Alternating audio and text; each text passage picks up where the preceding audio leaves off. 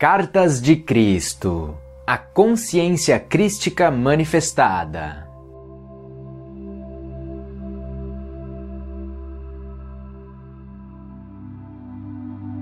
Nota do editor.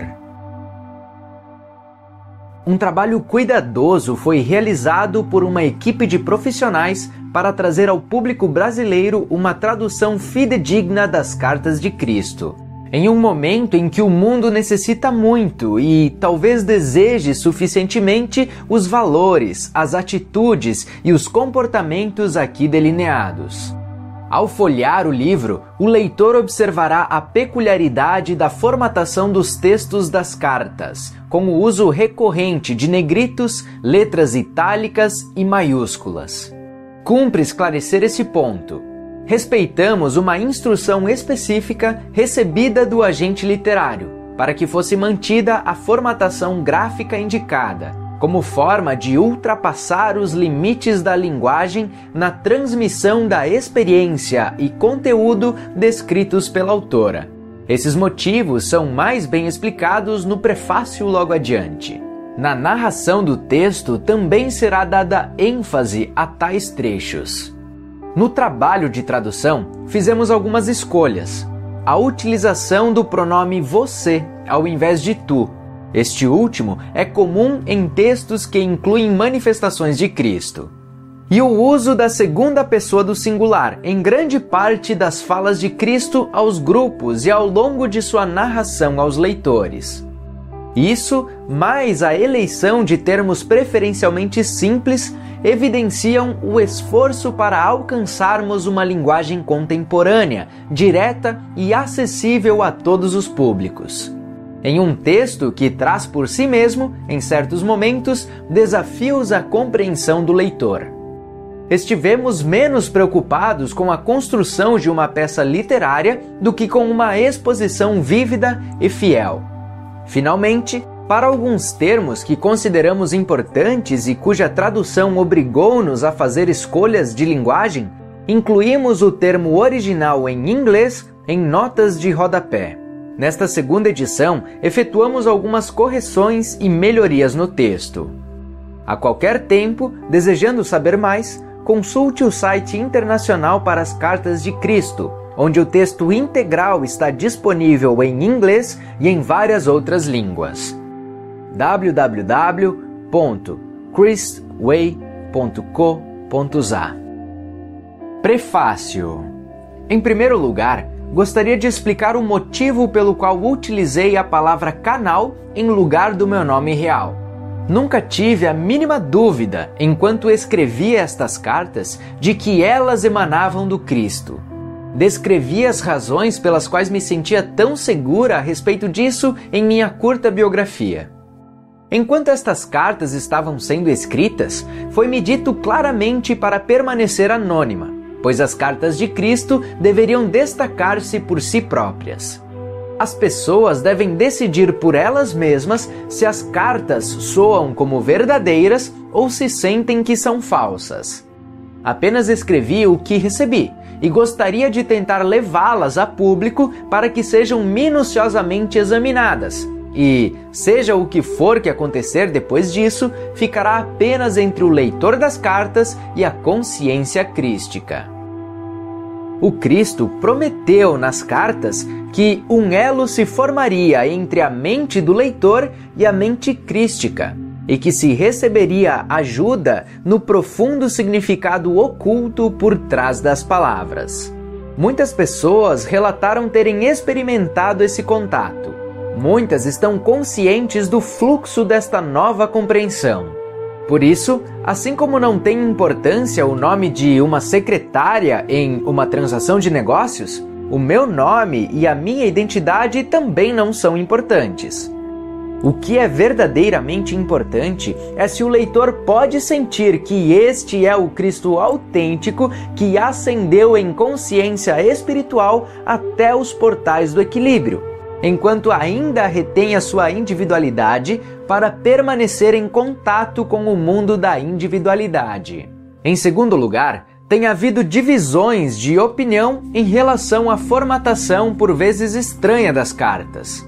gostaria de explicar que, enquanto Cristo impregnava a minha mente com suas palavras e imagens, era necessário para mim construir em palavras o que eu via. Eu também sentia, até certo ponto, as emoções que Cristo sentiu quando passou pelos eventos que descrevia.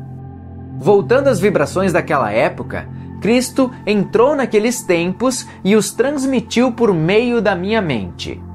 Não haveria modo de descrever as cartas com as letras normais ou usando apenas o itálico.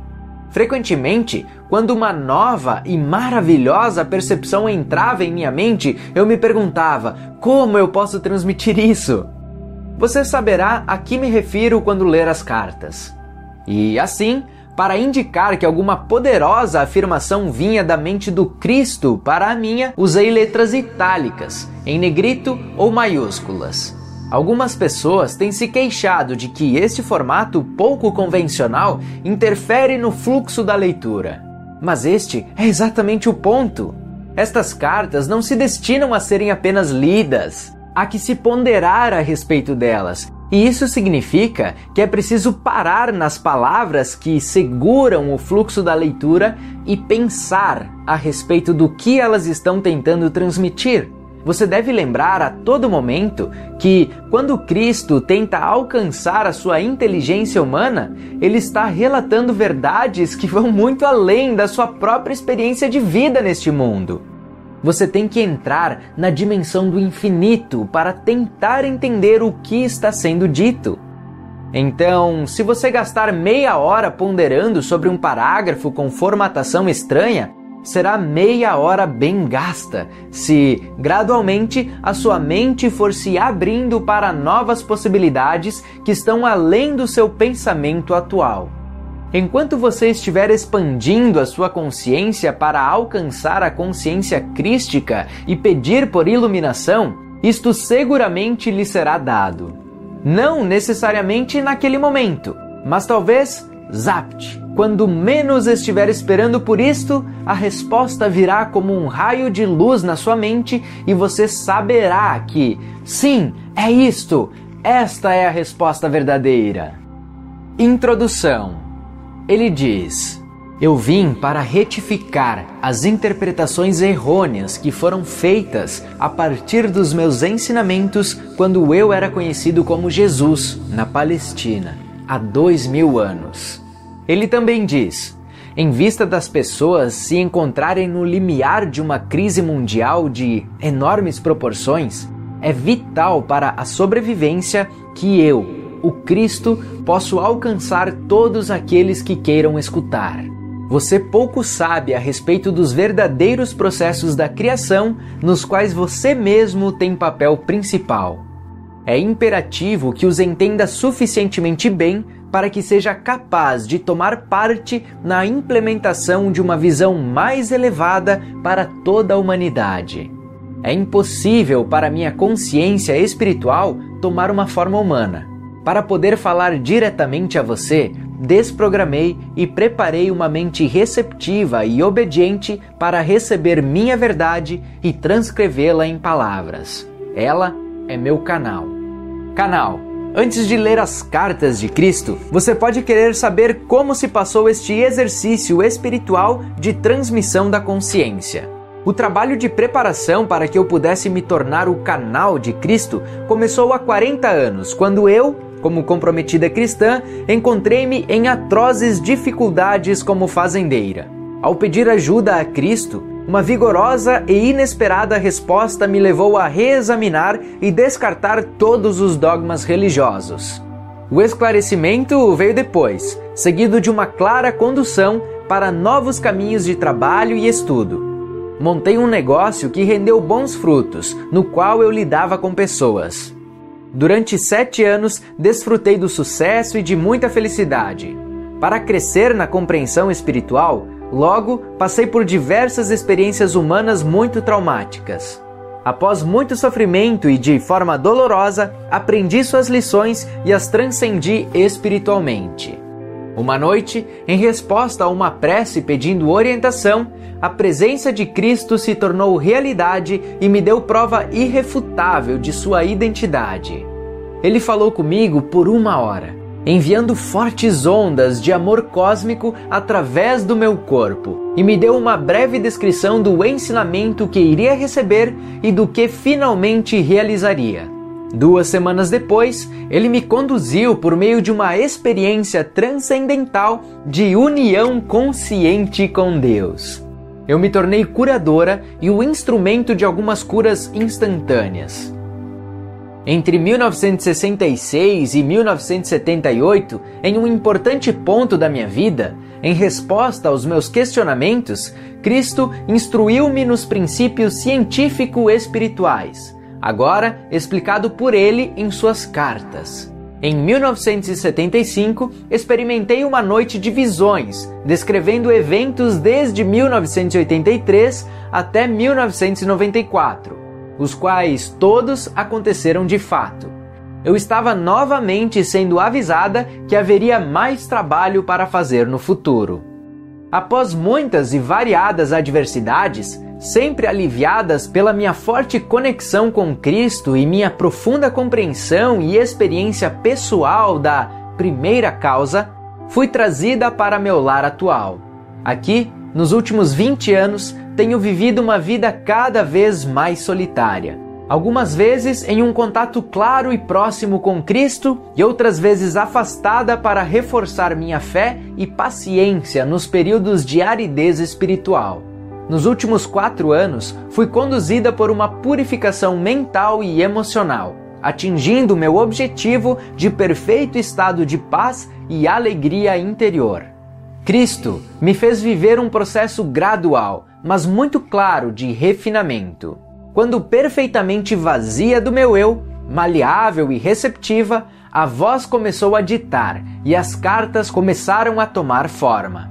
Estas cartas são inteiramente obra de Cristo. Nada nelas tem origem em outra literatura. Embora nos últimos anos certos escritores tenham, obviamente, tirado grande parte de suas próprias inspirações da radiação da verdade da consciência de Cristo.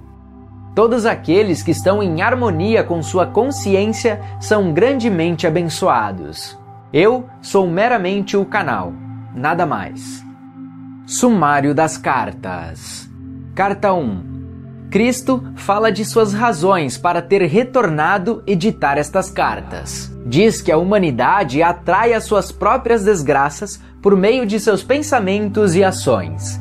Explica o porquê da sua verdadeira missão na Terra não ter sido registrada corretamente diz que não existe o pecado contra Deus e que a nossa verdadeira fonte da existência não foi compreendida.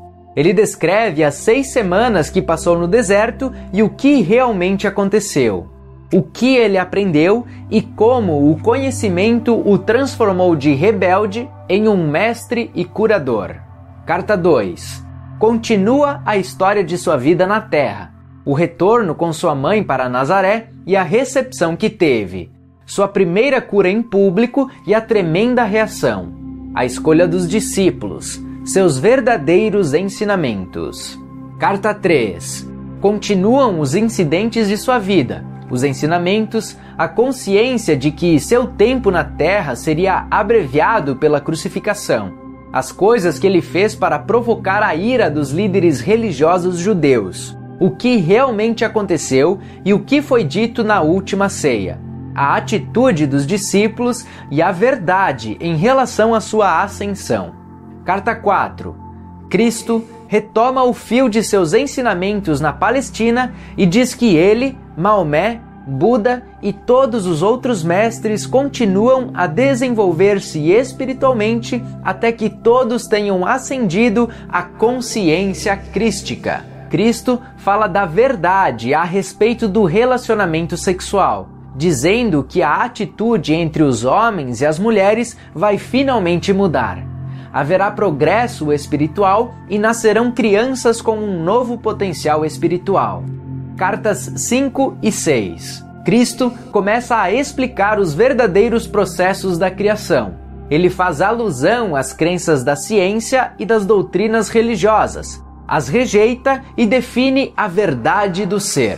Menciona a verdade a respeito do ego humano, o meio para a individualização terrena e, portanto, necessário, mas também fonte de todo sofrimento.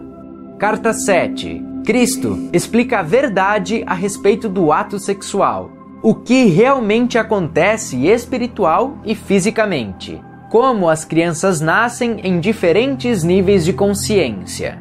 Explica o lugar do homem e da mulher na ordem do mundo. Carta 8. Cristo explica a realidade dos homens e das mulheres, como viver segundo as leis da existência e como entrar em um estado de bem-aventurada harmonia de ser, no qual todas as coisas são abundantemente providas, a saúde é restaurada e a alegria se torna um estado natural da mente. Cada indivíduo pode alcançar esse estado interior de bem-aventurança e a paz se tornará então a norma. Carta 9. Cristo alinha as conclusões de suas outras cartas e diz claramente às pessoas como superar o ego, como ganhar a verdadeira autoestima e experimentar a alegria da paz interior. Ele fala do racismo e dá uma mensagem pessoal de coragem e amor para todos aqueles que foram atraídos por suas cartas.